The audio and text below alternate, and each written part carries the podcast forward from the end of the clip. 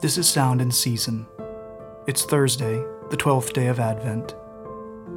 Our scripture for the day is inspired by the 12th line of the Christmas hymn, O Holy Night.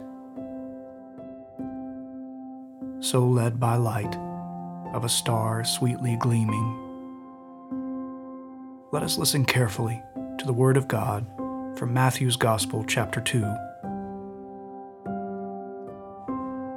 Now, after Jesus was born in Bethlehem of Judea, in the days of Herod the king, behold, wise men from the east came to Jerusalem, saying, Where is he who has been born King of the Jews? For we saw his star when it rose, and have come to worship him. When Herod the king heard this, he was troubled, and all Jerusalem with him. And assembling all of the chief priests and scribes of the people, he inquired of them where the Christ was to be born. And they told him, In Bethlehem of Judea, for so it is written by the prophet. And you, O Bethlehem, in the land of Judah, are by no means least among the rulers of Judah, for from you shall come a ruler who will shepherd my people, Israel. This is the word of the Lord. Thanks be to God. Our reflection for the day comes from the 5th century bishop of Aquileia, Chromatius. How inexpressible is the mystery of his divine honor. The invisible and eternal nature did not hesitate to take on the weakness of the flesh on our behalf. The Son of God, who is God of the universe, is born a human being in the flesh he permits himself to be placed in a manger, and the heavens are within the manger.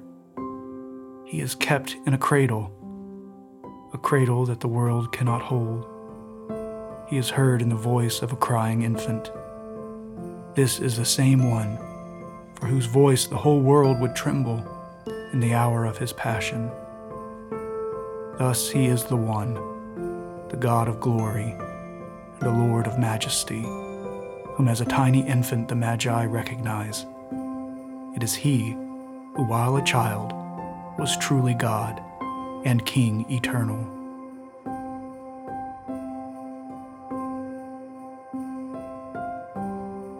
Lord, hear our prayer, and let our cry come to you. Let us pray. O Lord our God, at the coming of our Lord Jesus Christ, you have made a way for sinners. You have drawn near to us to save and to redeem. In your mercy, Lord, you who knew no sin became sin on our behalf, so that we might be counted righteous. You, Lord, have made the way of the cross to be a way of life. Help us to find our lives by losing them.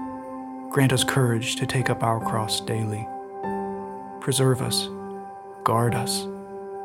Lord, we pray, as we seek to follow you faithfully, give us grace to believe and hope in the surpassing value of knowing Christ Jesus our Lord. Give to us the joy of treasuring Christ above all things. In spirit, shine light in the dark places of our hearts.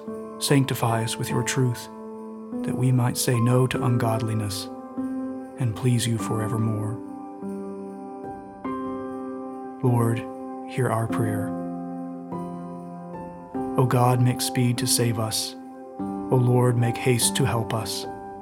Glory to the Father, and to the Son, and to the Holy Spirit, as it was in the beginning, is now, and will be forever. Amen.